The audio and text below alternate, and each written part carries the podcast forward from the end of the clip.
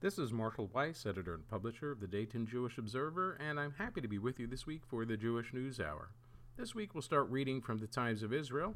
The first article Israel warns of overt and covert response if Hezbollah rocket fire continues. By Emmanuel Fabian and Judah Ari Gross. Israel is preparing a wide range of military and covert responses to a barrage of 19 rockets fired at Israel on Friday by the Hezbollah terror group, a defense official said, noting that the severity will depend on how the situation develops.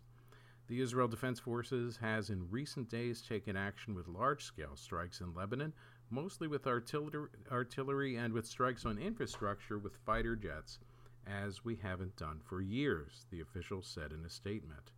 The defense establishment is preparing additional options for a response through different means, overt and covert, in accordance with developments in the field. The continuation of our activities will be in accordance with operational needs and a time frame that is best suited for Israel, the official added. The UN peacekeeping mission in Lebanon, known by its acronym UNIFIL, said the situation was very dangerous and that the rockets launched at Israel were fired outside of its area of operation in southern Lebanon. This is a very dangerous situation with escalatory actions seen on both sides over the past two days, UNIFIL said in a statement. UNIFIL is actively engaging with the parties through all formal and informal liaison and coordination mechanisms to prevent the situation from spiraling out of control, the mission added. Meanwhile, Lebanon's caretaker, Prime Minister Hassan Diab, called on the United Nations to pressure Israel to stop violating Lebanese sovereignty and restore calm to the area. 19 rockets were fired into northern Israel from Lebanon on Friday morning, sending residents in a number of towns in the Golan Heights and Galilee Panhandle scrambling to shelters. The Israel Defense Forces said 10 projectiles were intercepted by the Iron Dome missile defense system and six landed in open areas around Mount Dov. Another three rockets failed to clear the border and landed in Lebanese territory, according to the military. The Iran backed Hezbollah terror group confirmed it had fired the projectiles on Friday, which it said came in response to recent Israeli airstrikes in Lebanon. The Islamic resistance shelled open areas near the Sheba farms with dozens of 122 millimeter rockets, it said in a statement carried in Arabic language media, referring to the Mount Dov area. The barrage was believed to be the first to be formally acknowledged by Hezbollah since the 2006 Second Lebanon War. Israel responded with artillery strikes. Witnesses reported artillery fire by Israeli forces on the Lebanese side of Sheba farms and outside the town of Kfar Shuba. Sheba Farms is an enclave where the borders of Israel, Lebanon, and Syria meet. Israel said it is part of the Golan Heights, which it captured from Syria in 1967 and later annexed. Lebanon and Syria say Sheba Farms belongs to Lebanon, while the United Nations says the area is part of Syria. The attack sparked tensions between locals and Hezbollah. Videos circulated on social media after the rocket attack showing two vehicles, including a mobile rocket launcher, being stopped by villagers in the southeastern village of Shwaya in Hasbaya region near the border with the Golan Heights. Some angry villagers who belong to the Druze sect could be heard saying Hezbollah is firing rockets from between homes so that Israel hits us back. Hezbollah later issued a statement saying that the rockets were fired from remote areas, adding that the fighters were stopped in Shwaya on their way back. The Islamic resistance was and will always be most keen about the safety of its people and avoiding any harm to them through its acts of resistance, the statement said. The Lebanese army said it arrested the four people who had launched the rockets and seized the rocket launcher after it was intercepted by villagers. Thursday's early morning airstrikes were in response to a previous rocket attack from Lebanon on Wednesday.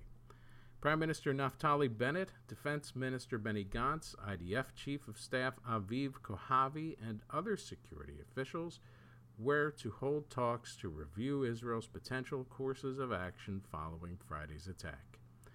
Gantz held an earlier meeting with Kohavi and other senior officers with a statement from his office saying he stressed the importance of maintaining close contact and providing the home front with ongoing updates. The defense minister also spoke with mayors of northern border communities and asked them to remain in close contact with the military.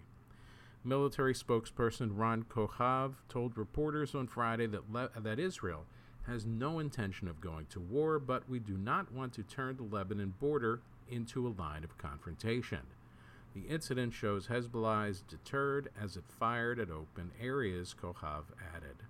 He also asserted Hezbollah intentionally fired the rockets at open areas and not at Israeli towns or communities. Still, the Iron Dome system was activated to intercept some of the rockets, which is usually only done when projectiles are heading for populated areas, military bases, or key infrastructure. This is a moderate response from Hezbollah, as not to escalate the situation, Kohav said. Recent attacks had been blamed on local Palestinian groups in Lebanon and not the powerful Hezbollah. However, Hezbollah maintains tight control over southern Lebanon, making it un- uh, unlikely that such attacks would be conducted from this area without at least its tacit approval. On Wednesday, three rockets were fired into northern Israel from Lebanon. Two rockets hit open areas, while the third fell short of the border. In response, the Israel Defense Forces fired artillery shells at targets in Lebanon just after the attack. Some two hours later, it followed up with a second and a third round before conducting airstrikes toward terror infrastructure and rocket launching sites, according to the military. Rocket fire from Lebanon has been exceedingly rare in the 15 years since the 2006 Second Lebanon War Israel fought against Hezbollah, though it has occurred sporadically. Recent months, however, have seen a slight uptick with 10 launches aimed at Israel during May 11 uh, May's 11 day war in Gaza, as well as last month, leading to fears among some that the phenomenon could be more common, as has happened in areas on the Gaza border. Israel has conveyed to Lebanon via UN peacekeepers that it could intensify its response if calm is not returned to the border. Without getting into the identity of who shot the rockets, it's clear that the Lebanese government bears full responsibility for any fire at the State of Israel's territory the IDF said in a Hebrew language statement. The Lebanese state lacks control over terror groups operating within it. And next from the Times of Israel, after Gantz threatens attack, Iran warns Israel, don't test us, by AFP and Times of Israel staff. Iran's foreign ministry warned arch foe Israel on Thursday not to take military action against the Islamic Republic after the Jewish state threatened Tehran over a deadly tanker attack. In another brazen violation of international law, Israeli regime now blatantly threatens Iran with military action, ministry spokesman Saeed Khatibzadeh to- uh, said on Twitter. The MT Mercer Street, managed by prominent Israeli billionaire Eyal Ofer, was attacked off Oman last week. A British security guard and a Romanian crew member were killed in what the United States, Britain, and the vessel's operator, Zodiac Maritime, said appeared to be an Iranian drone strike. We state this clearly. Any foolish act against Iran will be met with decisive response, Khatibzadeh said. Don't test us, he warned. Earlier on Thursday, Defense Minister Benny Gantz said Israel is prepared to militarily engage directly with Iran. Asked in an interview with the Ynet news site whether Israel was ready to strike in Iran if need be, Gantz responded simply yes. Israel, he added, is nevertheless focused on an effort to mobilize the international community to rein Tehran in because we can't tag Iran as solely an Israeli problem and absolve the rest of the world from this issue. The world needs to deal with Iran, the region needs to deal with Iran, and Israel also needs to do its part in this situation, Gantz said. On Tuesday, Prime Minister Naftali Bennett said his government was working on enlisting the world in response to the attack, but warned we also know how to act alone. The Iranians need to understand that it is impossible to sit peacefully in Tehran, from there ignite the entire Middle East. That is over, Bennett said. Both the United States and Israel have said their intelligence assessments of the July 29th in- incident concluded that an Iranian drone attacked the ship, charges that Iran denies.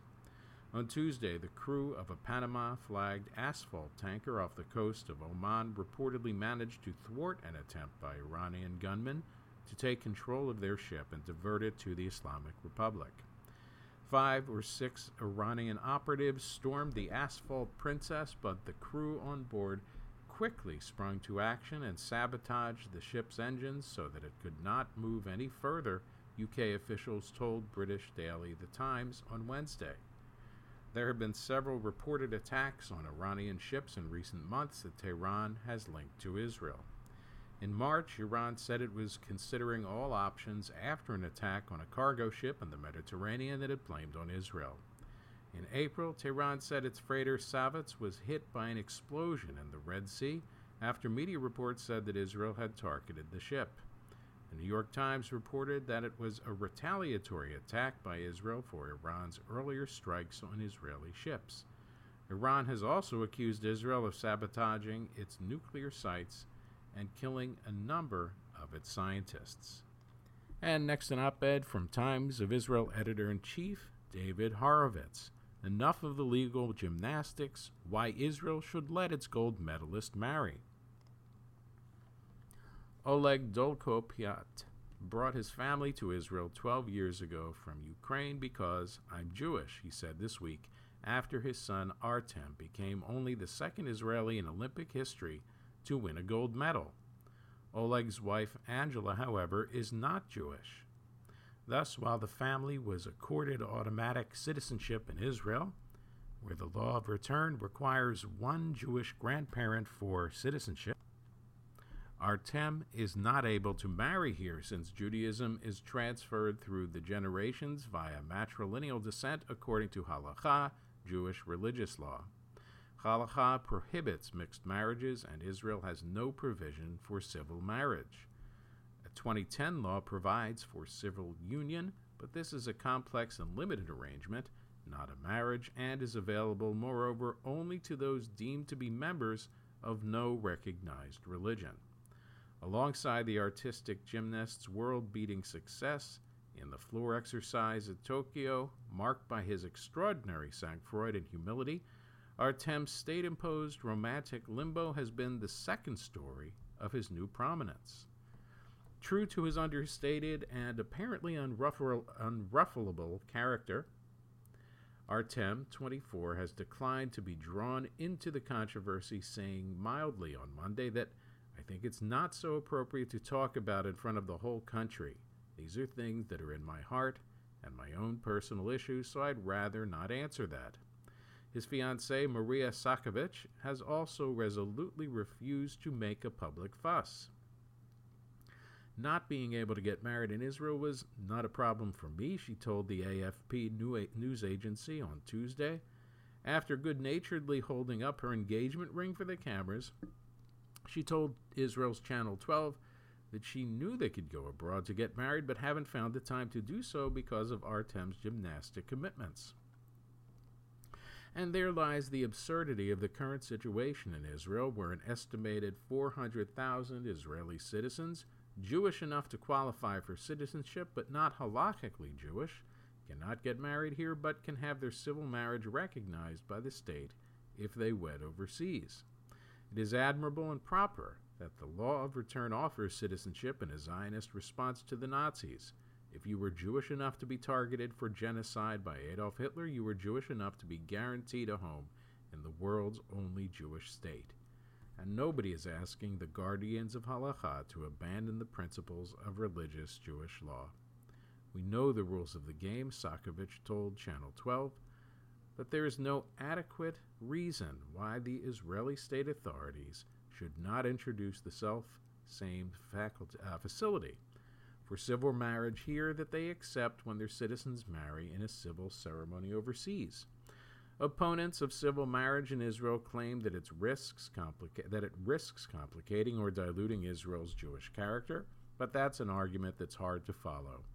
Those hundreds of thousands of Israeli not quite Jews are not seeking to sneak into halachic Judaism, They're not pushing for a quickie, insincere conversion. Their state documentation after a civil marriage would not represent their Jewish status. If they can move to Israel, fight in the IDF for Israel, and now win a gold medal for Israel, they should be allowed to get married in Israel. Finally, just a word on one of the loveliest moments of these Olympics when another Middle Easterner, Qatar's high jumper Mutaz Essa Barshim, also secured his country's second ever gold. Barshim had been locked in a competition with his rival and friend, Italy's Gianmarco Tamberi, for two hours, and they simply could not be separated. Both were error free in clearing the bar up to 2.37 meters, then both failed three times to clear 2.39, the Olympic record height. They were headed for a jump off when it occurred to Barshim to ask the, the official in charge, Can we have two golds? A request ostensibly at odds with the purest principles of sporting competition. Actually, it's possible, the official said from behind his mask and began to elaborate. But Barshim and Tamberi were no longer listening.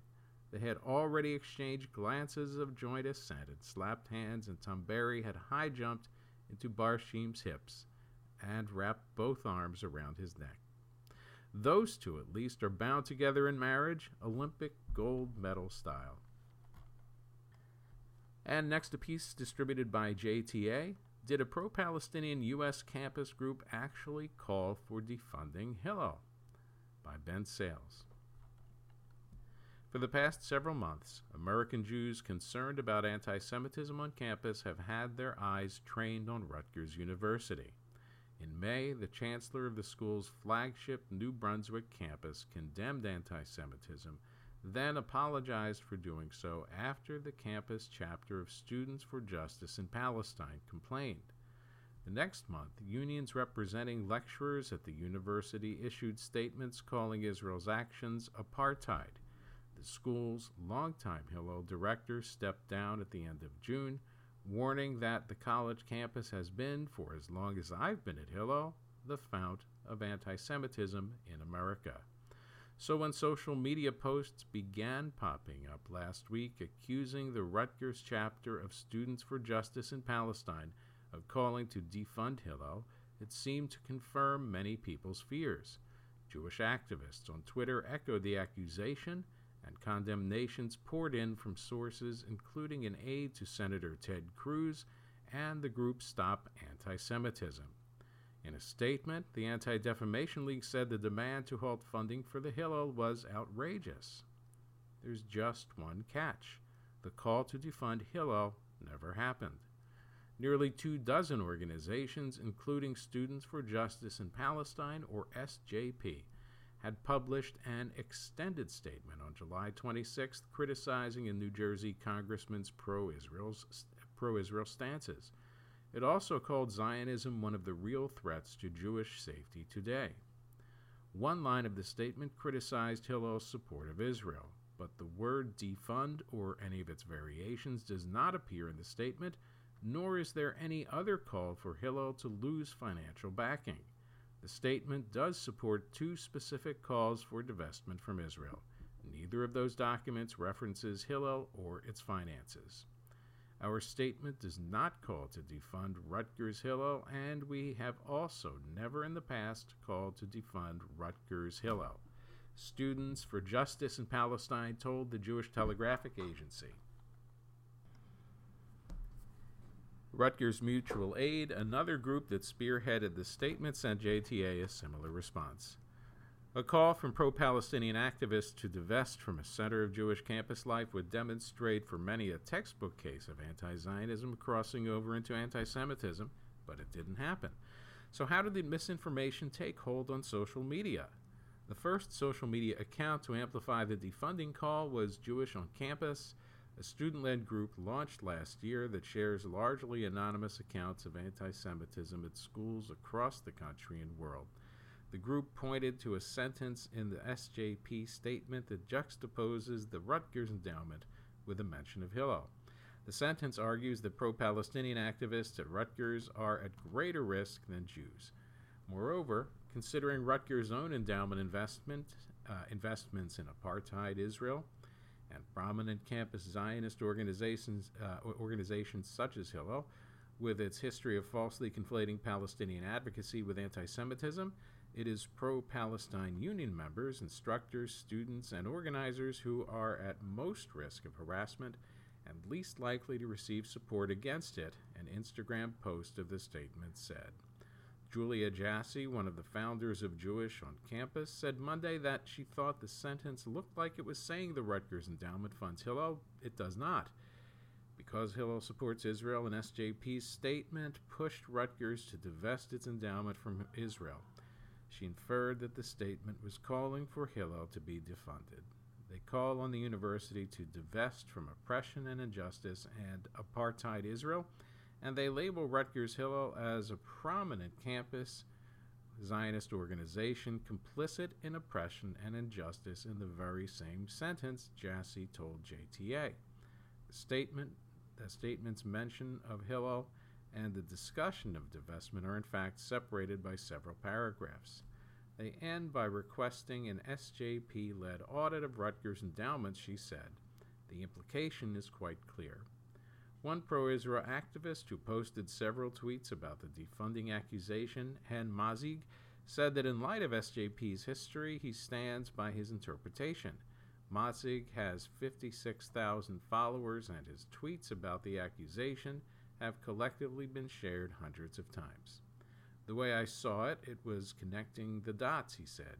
For me, it made sense that this is what they're talking about knowing they're about divestment and promoting divestment and mentioning Hillel as one Zionist organization the university is investing in, and knowing that one of the actions endorsed in the full statement was divestment. David Schraub, a professor at Lewis and Clark Law School who comments frequently about anti Semitism online, said he had deleted his tweets about the Rutgers episode after reading the SJP statement more closely and determining that it had not called to defund Hillel. He said the statement was confusing and it noted that activists had sought to eject Hillels from other campuses. But he also said the episode pointed to deep seated dynamics in Jewish social media activism. Anytime anyone comes after Hillel, there is going to be a spinning up of the outrage machine, he said, adding, Certainly there are plenty of people who, anytime they have the opportunity to take shots at SJP, they are going to be happy to take them without thinking too carefully. The Anti Defamation League, perhaps the most prominent anti Semitism watchdog, was among the groups that reacted quickly, tweeting its statement alongside Jewish on Campus's post on the same day it went up. One day earlier, it had announced a partnership with Hillel to track anti Semitism on college campuses. ADL is shocked by this outrageous statement suggesting that Rutgers blacklist and halt funding for the Hillel which represents Jewish life at Rutgers, said Scott Richmond, who directs the group's New York and New Jersey office, in the statement. But when Hillel International, the umbrella group for individual campus Hillels, put out a statement declaring support for Rutgers Hillel, it did not mention defunding.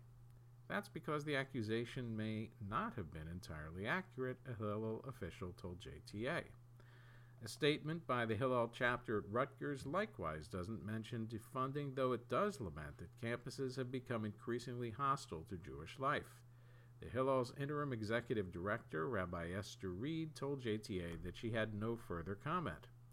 On Tuesday, five days after his initial remarks, Richmond told JTA that the full SJP statement certainly makes it clear they're not focused on defunding or halting funding to Hillel. He is still concerned that the statement's criticism of Hillel points towards ostracizing a Jewish institution and Jewish students on campus. That concern is echoed by Hillel spokesperson Matt Berger, who said the most important takeaway from the Rutgers controversy is that Jewish students and Jewish institutions are being targeted. But on Tuesday, Richmond suggested that he regretted commenting so quickly about the saga on Twitter even as he said social media remained an important arena for combating anti Semitism. As always, ADL needs to be very careful with the language it uses, he said. As an organization that people in the community pay attention to, with a strong brand and a strong reputation, we have to be very, very careful with how we use that bully pulpit and the responsibility that we have. He added, You have the opportunity to get information out there, to get points of view out there, to raise questions, to raise the issues of the day very, very quickly. The problem is when it devolves into hate and misinformation, that's not helpful. And next from JTA, Chabad rabbis take first group photo since pandemic and are fined. By Cnaan Liphshiz, JTA. For Chabad Lubavitch, major events aren't over until they take a group photo. The tradition, covering the international Hasidic movement, creates much more than a souvenir. It has also generated a visual record of Chabad's growth from a small group in the 18th century in what was then the Russian Empire to a global movement with branches today in dozens of countries. Last month in Kazakhstan, the photo opportunity yielded something else a fine for violating rules against large gatherings during the COVID 19 pandemic. More than 200 Chabad rabbis had convened in Almaty, the largest city in the Central Asian Republic. Their picture taken outside the Rixos Hotel caught the attention of local authorities grappling with a worsening pandemic in a country where only about a quarter of the population is vaccinated. They issued a fine of about $200 to the Central Synagogue of Almaty for violating social distancing measures, the Kazan Kazinform news agency reported Monday. Elchanan Cohen, the chief rabbi of the Almaty region, did not immediately reply to a request for comment by the JTA about the fine. The gathering was significant for several reasons. It marked the first official large scale group photo for Chabad since the outbreak of the COVID 19 pandemic early last year. It also was the 77th anniversary of the death in Almaty of Rabbi Levi Yitzchak Schneerson, the father of the movement's last spiritual leader, Menachem Mendel Schneerson, and the first gathering since the Kazakh government added the gravesite of the elder Schneerson to its list of national heritage sites last year. And the event brought together two rabbis who reportedly have an uneasy relationship Berel Lazar, Chabad's chief of operations throughout much of the former Soviet Union, and Yeshaya Cohen, the chief rabbi of Kazakhstan. Local philanthropists in Kazakhstan have enabled Cohen to operate relatively independently from Lazar, who is based in Moscow but has a hand in Chabad's work throughout the region.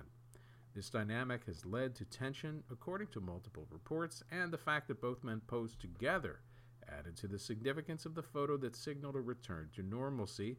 Zvika Klein, a journalist for Makor Rishon, who specializes in Jewish world news, wrote on Twitter. With 200 men on hand, the gathering was a far cry from previous reunions. More than 6,000 rabbis posed for the 2019 annual uh, International Conference of Chabad Lubavitch Emissaries, the last such event to date. Last year's conference was virtual and gave rise to a days long online celebration. The record attendance in 2019 required Chabad photographer Mendel Grossbaum, who has perfected his group photo techniques over the years, to switch to an ultra wide fisheye lens the normal one could no longer capture everyone in front of Chabad headquarters in the Crown Heights section of Brooklyn. And next from JTA, Israel to name Michael Herzog, the president's brother and a longtime advisor to peace negotiators, as U.S. ambassador. Michael Herzog, a brigadier general who has a long-time relationship with an influential Washington think tank, will be the next ambassador to the United States, according to Israeli media reports. Prime Minister Naftali Bennett and Foreign Minister Yair Lapid have settled on Herzog, the brother of President Isaac Herzog, for the role, the Jerusalem Report first reported Thursday. Other Israeli media have confirmed the pick. Herzog, the son of the late Chaim Herzog, who also served as president, was the head of strategic planning for the Israel Defense Forces and an advisor to multiple peace negotiating teams since the 1990s. Since 2004, he has been a fellow with the Washington Institute for Near East Policy, which has close relations with Republican and Democratic administrations as well as with successive Israeli governments. He is currently an international fellow living in Israel. One of Herzog's most influential works, a 2006 analysis discounting the likelihood of modern Hamas, was written for the Institute. Herzog would succeed Gilad Erdan, who will retain his other posting as ambassador to the United Nations. After months of speculation, President Joe Biden has chosen Hanan Weissman as White House liaison to the Jewish community. Weissman, 37, was President Barack Obama's Jewish liaison in the last months of his presidency. Sources close to the White House on Thursday confirmed the choice. We are thrilled to have Hanan Weissman serve as the White House's liaison to the Jewish community, a White House official told the JTA. Hanan will provide strong leadership in the administration's efforts to partner with Jewish leaders, organizations, and community members to combat anti Semitism and hate, serve people in need, support the U.S. Israel relationship, and promote dignity, equality, and opportunity for all. Weissman's LinkedIn profile says he has since May been Director of Technology and Democracy at the White House's National Security Council. It's not yet clear if he will maintain that position as he assumes the role of Jewish liaison. Jewish groups have been pressing the White House to name a Jewish liaison and a State Department anti Semitism monitor, as anti Semitism has spiked in recent months. Last week, Biden nominated Deborah Lipstadt, a noted Holocaust historian, to be the anti Semitism monitor. The Anti Defamation League praised the appointment, although the White House had yet to formally make the announcement on Thursday afternoon. Especially in light of the recent rise in anti Semitic incidents, we're pleased the White House has chosen Hanan Weissman to finally fill the position of liaison to the Jewish American community Jonathan Greenblatt, the ADL CEO, said in a statement. This will improve the Biden administration's ability to foster relationships with the Jewish community and work with stakeholders to address concerns such as anti Semitism and extremism. Weissman first came to the role in April 2016 after a long stint working in the office of the Anti Semitism Monitor, who was at the time Ira Forman. Weissman returned to the State Department with Donald Trump's assumption of the presidency in 2017 as a career hire, not a political appointee, and remained in the department in various capacities through April. The graduate of Georgetown School of Foreign Service has also worked at the Pentagon on Middle East issues. He is from Baltimore, where he graduated from Beth Tfiloh, a Jewish community day school. As Berlin prepares to put a 100 year old man on trial for Nazi war crimes, public prosecutors in several German states have announced that they are investigating more than a dozen other suspects. Most of the cases involve concentration camp guards who may be charged as accessories to murder following the precedent setting conviction of Ivan Demjanjuk in Munich in 2011. Demjanjuk was found guilty as an accessory in the murders of nearly 30,000 Jews in the Sobibor death camp in Nazi occupied Poland. According to German news reports, trials are already set to begin this fall in two cases. A 96 year old woman will appear before the Itzehoe Regional Council in Schleswig Holstein, and the 100 year old man is due to stand trial at the Neuruppin Regional Court in the former East German state of Brandenburg.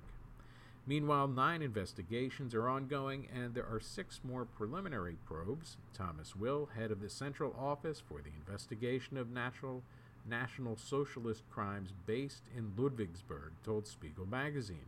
There is no statute of limitations for murder and accessory to murder. Thomas Walter, an attorney who represented co plaintiffs in the Demjanjuk trial and reportedly will do the same in this trial, said in a recent interview with the Tagesspiegel newspaper that his clients, Holocaust survivors, are just as old and the, as the accused and have never given up hope for justice. After the indictment of the 100 year old man was handed down earlier this year, the vice president of the International Auschwitz Committee, Christoph Hubner, told RBB Broadcast News that for the aged survivors, this trial is also an important example that justice knows no expiration date and that the prosecution of SS perpetrators must not come to an end despite their old age. The defendant, whose name has not been released to the public, was found medically fit to stand trial for up to two and a half hours per day, according to the Welt am um, Sonntag newspaper. He is accused of being a knowing and willing accessory in 3,518 murders at the former Sachsenhausen concentration camp outside Berlin, where he reportedly was a guard from 1942 to 1945. He was allegedly involved in the shooting of Soviet prisoners of war in 1942 and assisted in the murder of other prisoners with the poison gas Zyklon B. At least one other case involves a former guard at the same camp.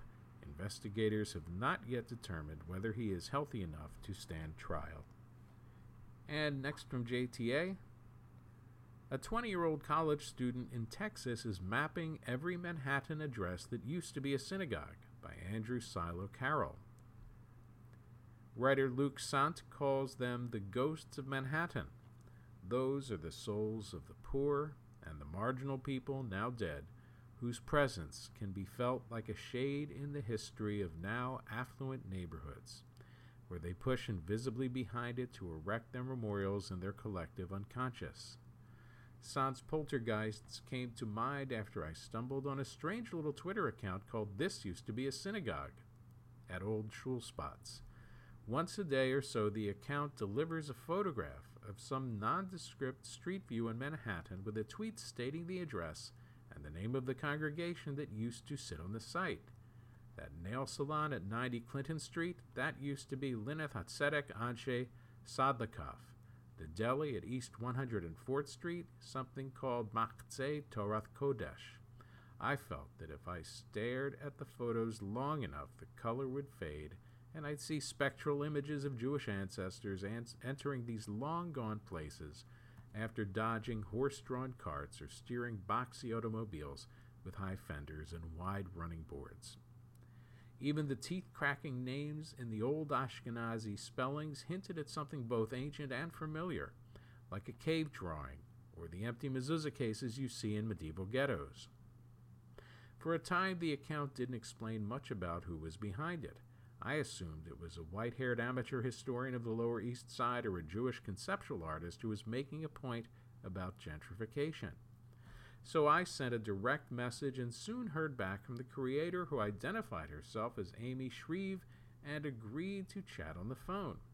Shreve explained that she started the account as an academic project in something called commemorative geography, which is the study of memory and location.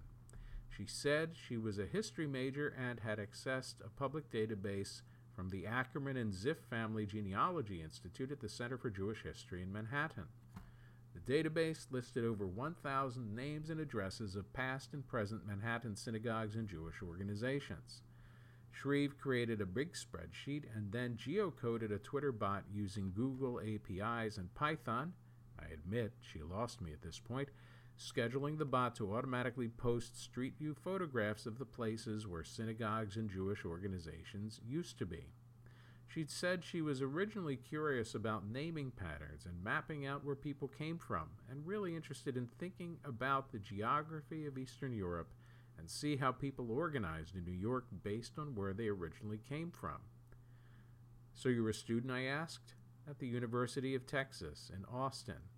Graduate school, I presume? No, I'm an undergraduate. My major is rhetoric and history. Wait, how old are you? I just turned 20, Shreve said. It was just last week, so I'm not used to saying that. So forget the white hair. And to cut to the chase here, you can also forget the Jewish part. Shreve describes herself as a descendant of Mormon pioneer immigrants on her father's side and Irish famine immigrants on her mother's. This is honestly weirdly random, even for me personally, she said. I have no family connections. I'm just a big fan of Jewish history. Why is that? Because I'm a huge fan of Yiddish, she said, and I needed to take a language class. When I heard that my school in Austin was teaching a language with less than 2 million speakers, I thought it was a rare and unique opportunity to learn a niche language. Her professor was Itzik Gottesman, whom it turns out I knew when he was the editor at the Yiddish Forward and is a notable figure in New York Yiddish circles. Shreve had read an article that Gottesman had written about how synagogues in Brooklyn had become churches, gymnasia, and YMCAs. For a separate geography course, she decided to combine mapping with what she learned in Yiddish class. Gottesman referred to Shreve in an email as a star student. On her own website, Shreve explains the impetus behind the project. People following this bot get regular reminders that New York City used to be different. Different people lived and gathered there and had a different way of life, she writes. This bot encourages people to explore their own cities and wonder what used to be here, who gathered here. I find the site addictive. Every address can lead you down a rabbit hole, discovering along the way layers upon layers of New York Jewish history. And it is not just ghosts in empty sockets. Occasionally, there are signs of the original synagogues. At 317 East 8th Street in the East Village downtown, you can still see the tall sanctuary windows and Star of David motif that now provide a funky historical motif for a condo owner's living room.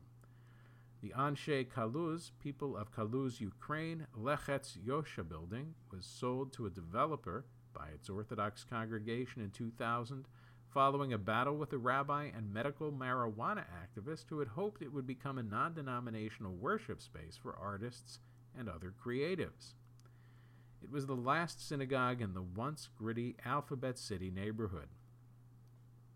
At 58 to 60 Rivington Street, plaques representing the Ten Commandments and two roaring lions of Judah mark what had once been the Warschauer Warsaw congregation, which itself had supplanted a congregation from Jassy, Romania. The original congregation had hired a young architect to design the current building in 1903. That architect, Emery Roth, would go on to build various New York landmarks, including the Ritz Hotel Tower and the Beresford. Some 10,000 people attended the synagogue's dedication. After the Warschauers inherited the building in what appears to have been a hostile takeover, became a favorite for local celebrities, including the Gershwins, Senator Jacob Javits, and comedian George Burns, or at least that was the shul they didn't go to. The neighborhood changed, and by 1973, the building was derelict It was bought by the artist and metalworker Hale Gurland in 1979 and apparently still functions as an artist's studio. Happily, some of the addresses aren't ghosts at all. There is still a synagogue at 137 East 29th Street. Congregation Talmud Torah Adarath says it has held services at the same location, albeit not in the same building, since 1863, the longest continuous service at the same site in the city. New York's oldest congregation, Shearith Israel, the Spanish and Portuguese synagogue, was established in 1654, but it has only been in the same location since 1897. And 308 East 55th Street, once known as Chevra B'nai Levi and founded in 1906, is now Congregation Or Olam, which became a conservative synagogue in 1966 and yet most of the tweets feature gas stations, apartment buildings, housing developments, and churches where Jewish communities flourished, struggled, and eventually moved on, replaced by other groups and institutions that represent the city's never ending process of regeneration. If there is a connection for Shreve between old Jewish New York and present day Austin, it is in the experience of immigrants.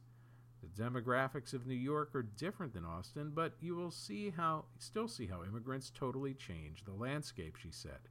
Comparing the history of the Jewish people and Hispanics and immigrants at large, you see how history does have a tendency to repeat itself. Shreve has 1,016 entries in her database and said she expects the project to wind up soon. She hopes to find records for the other boroughs, especially Brooklyn, although a notoriously inept remapping of Brooklyn's streets in the mid 1800s might make that project impossible.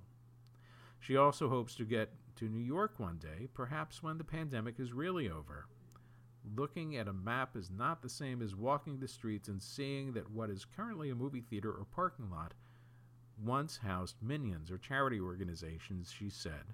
I want people to reflect on the space and to think of the immigrant stories and religion stories that came from there. And next from JTA, Long Island leaders and parents save a Jewish day school by buying it by Stuart Ain. When the Hebrew Academy of Nassau County began exploring the sale of its elementary school building in Plainview, New York, parents and local leaders were downcast.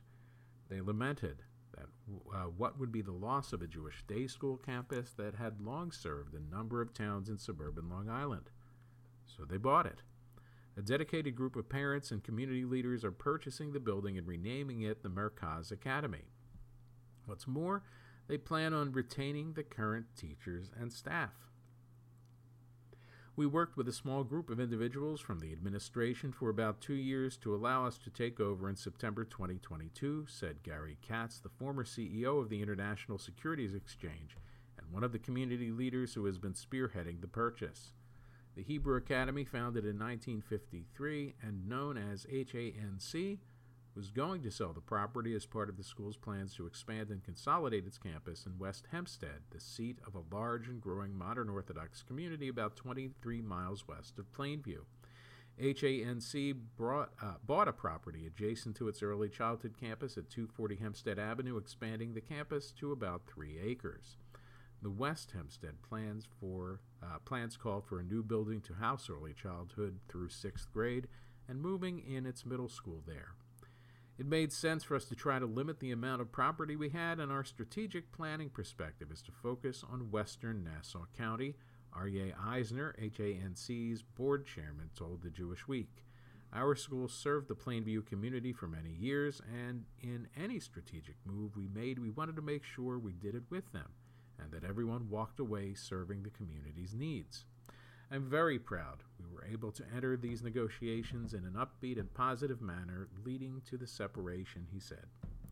A contract for the sale has yet to be finalized, and the sale price has not been publicly disposed, uh, disclosed, although the Merkaz website calls it a price that would allow us to remain an independent school.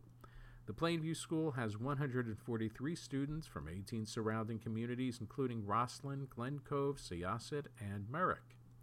A former parent who serves on the school board, Katz said the HANC administration will continue to run the school this year to allow time for a proper transition to ensure it will be smooth. There has been a tremendous amount of excitement from both sides for working this out, he said. There is tremendous appreciation from the parent body that this has been done and that we can now continue to move forward. Katz said leadership of the new school has been talking with parents, teachers, and administrators to solicit their views on what areas of the school need improvement. Those suggestions will be considered by the new school's Board of Education of trustee and trustees. Another member of the purchase committee is Jeffrey Lichtman of Plainview, who was a member of HANC's first high school graduating class in 1974. Lichtman, a trustee for 32 years who also served as its chairman, said the Plainview location was important to families on the eastern half of Nassau County and Suffolk County. This school is an essential part of Jewish life. In central Long Island, he added, if this school did not exist, a person in Huntington or Melville who is looking for a day school education for their child would either have to move or not send him.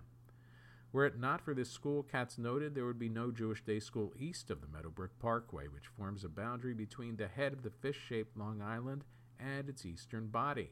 So you can see why leaders of many Jewish communities said this is very important to the future of our families on Long Island. Parents with children in the school said they were happy to see the school continue in its current location. I went to public school and I wanted my son to grow up with values he would only get in a yeshiva, said Melissa Raffel of Plainview, whose son entered the school last year at the age of four. We are conservative, and I was concerned because it is Orthodox, but the minute I walked through the door, I knew this is where my son would go to school. They welcomed us and embraced us. It was such a warm, welcoming environment. Ora Fryman of Plainview said her 13 year old son was in the toddler program. She and her husband, Craig, a physician, heard great things about Merkaz Academy's planned STEM, Science, Technology, Engineering, and Mathematics program. We're so happy to know that he will have a stellar education, both in terms of secular and Judaic studies, she said. I heard they will start computer coding as early as pre K. One of the big factors in our decision to move to Plainview was this school. We are Orthodox and wanted to send our child to an Orthodox Jewish school. Lichtman said he viewed the purchase as a mission to provide educational services to Jews in central Long Island. We know there are several hundred thousand Jews here, that many of them would be interested in exploring as a family their Jewish heritage in addition to what a synagogue can offer, he said. There have been no demographic studies of the Long Island Jewish community in recent years, but it is believed that the Jewish population in eastern Suffolk County has declined. There has been growth, especially in the Orthodox community, in areas of Nassau County, particularly in Oceanside, according to Eisner, the HANC board chairman. We have our largest incoming high school freshman class this year, nearly 100 children, he said, and we have about 310 in the high school. Our biggest growth communities are in West Hempstead and Oceanside. And next, news briefs from JTA. Pop star Billie Eilish provoked a wave of angry criticism on social media after posting a short video online promoting her new album to Israeli fans. Hi Israel, this is Billie Eilish, and I'm so excited that my new album Happier Than Ever is out now, she says in a clip posted to her TikTok. The blog is really cool reported Sunday. The video was one of several that Eilish posted to fans in different countries. Pro Palestinian social media users appeared to criticize Eilish for recognizing Israel as a state. It's occupied Palestinian land, not Israel, said one. Others used the opportunity to criticize Israeli policy toward the Palestinians. Happier Than Ever, the 19 year old's second album, was one of the most anticipated pop releases of the year. Dutch police at Amsterdam's Schiphol Airport removed 18 Orthodox Jewish girls from a Delta KLM flight bound for New York on Friday, be- allegedly because they failed to comply with COVID 19 measures about eating at prescribed times. The girls were part of a group of about 50 traveling from Kiev, Ukraine, with a layover in Amsterdam, the NIW Dutch Jewish Weekly reported Friday on the Amsterdam New York City leg of the journey, which was operated by Delta Airlines in partnership with KLM, some of the girls began to eat their own food outside the designated mealtime, allegedly because the flight did not carry food that complied with their community's strict kosher standards. When the f- girls failed to comply with requests to put away their food, flight attendants called police to remove the passengers. A group of passengers declined to follow the instructions of our staff and were escorted out of the airplane, Delta told NIW. The group was also denied its request to board a later flight that would still have gotten them to New York before the start of Shabbat, when observant Jews are not allowed to travel by airplane. Rabbi Yanki Jacobs of the Chabad on campus in Amsterdam provided the girls with some glatt kosher food. Relatives of the girls said the flight attendants were rude and impatient. Herman Loonstein, a prominent lawyer from the Dutch Jewish community, volunteered to represent the girls in talks with Delta. For Shabbat, the girls are being transferred to Antwerp, a Belgian city which many Orthodox, with many Orthodox Jews. They will attempt to head back to the United States on Sunday. After failing to make the indoor volleyball team for the 2016 Olympics, Alix Klineman decided she would switch her sport to beach volleyball. She explained, I looked at the beach as a new opportunity and a chance to chase my dreams without anybody having to give me approval or put me on a roster. The decision has paid off. At her first ever Olympics in Tokyo, the Jewish athlete took home gold with partner April Ross. Seated second in the beach volleyball tournament, the team defeated an Australia duo 21 to 15, 21 to 6. Klineman and Ross dropped only one set in the entire tournament. I still don't know if I really ever expected this to come true, said Klineman. It feels like such a fairy tale. Klineman, a 31 year old California native who attended Stanford University, was inducted into the Southern California Jewish Hall of Fame in 2015. Next from JTA, Nikki Fried, a former marijuana lobbyist with an office Mezuzah, wants to be Florida's first woman governor. She's ready for a rough fight by Ron Kampeas. Before a news conference in May, Florida Agricultural Commissioner Nikki Fried stepped out from behind the podium outside her Tallahassee office to show off her shoes. I'm in sort of heels, wedges, she said, kicking back an ankle. Then she proceeded to call Governor Ron DeSantis, who had just signed voting rights restrictions into law, an authoritarian dictator who is borderline fascism. Fried was speaking in her official capacity at a podium emblazoned with her office, office's crest, a riot of green and yellow depicting crops running up to a farmer herding cows by the seashore. Today he took away our rights to vote, she said. I am outraged. You should be outraged. Fried, a self-described good Jewish girl from Miami who can all, uh, who can also mudsling with the best of them, is running to replace the Republican DeSantis in next year's statewide elections. DeSantis, who has his eyes on a 2024 presidential run and is not afraid to plant his flags firmly in the middle of the culture war, war battlefield, sees his threat last week to find school districts that impose mask mandates or his sharp rebuke to President Joe Biden just this week makes the matchup a prime test of the Trump doctrine and a chance for Fried to grab a national profile. The campaign would also pit two of the state's archetypes against one another a gregarious, Miami raised Jewish liberal who reviles the state's most famous resident, Donald Trump, and a Roman Catholic from Florida's deeply conservative north who is one of the former president's closest acolytes. Fried would be the state's first woman governor. She frequently enthuses that her election would break the ultimate glass ceiling and its second Jewish governor since the New Deal era. A lawyer and former marijuana industry lobbyist, she is the first Jewish woman in a Florida cabinet and one of the state's four top executives, along with DeSantis, Attorney General Ashley Moody, and Chief Financial Officer Jimmy Patronis. Fried is the only Democrat.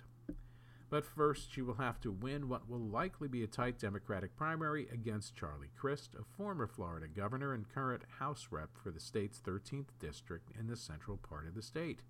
A poll from this week found that if Crist were the nominee, he would eke out a narrow victory over DeSantis, while Fried would barely lose. She says Crist's run is reckless considering how narrow the Democratic majority is in the U.S. House of Representatives and that his seat could swing to the GOP.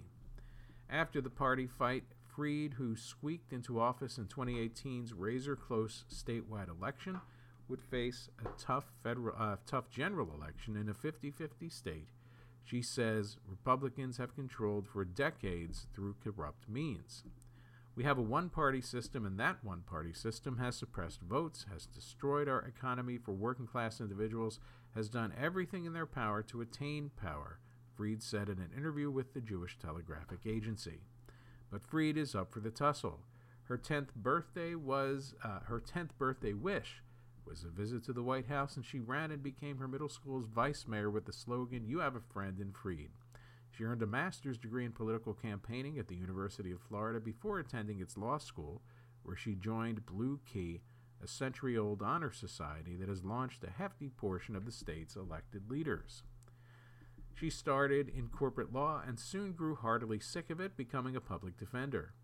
In 2016, Fried opened a lobbyist shop, and though she was not well known, she soon secured top clients, including the state's marijuana industry. It was a timely get as voters in a referendum that year overwhelmingly favored legalizing medical marijuana. She gave money to both Democrats and Republicans, including Moody, the Attorney General, who has been friends with Fried since their university days. Fried cultivated the state's Democratic establishment ahead of her 2018 run, surprising better known candidates to win the nomination and then the election. She is close to high profile Florida Jews of her generation, including Jared Moskowitz, who until April was the state's emergency management director and earned bipartisan kudos for how he handled the pandemic, and Fred Guttenberg, the gun control activist whose daughter Jamie was murdered at the massacre at Parkland High School in 2018. Fried has been quite literally in DeSantis' face since assuming office in 2019. One of her first acts was to slap a photo of her face, smiling naturally, on gas pump inspection stickers, which none of her predecessors had done. One of her office's responsibility is energy policy.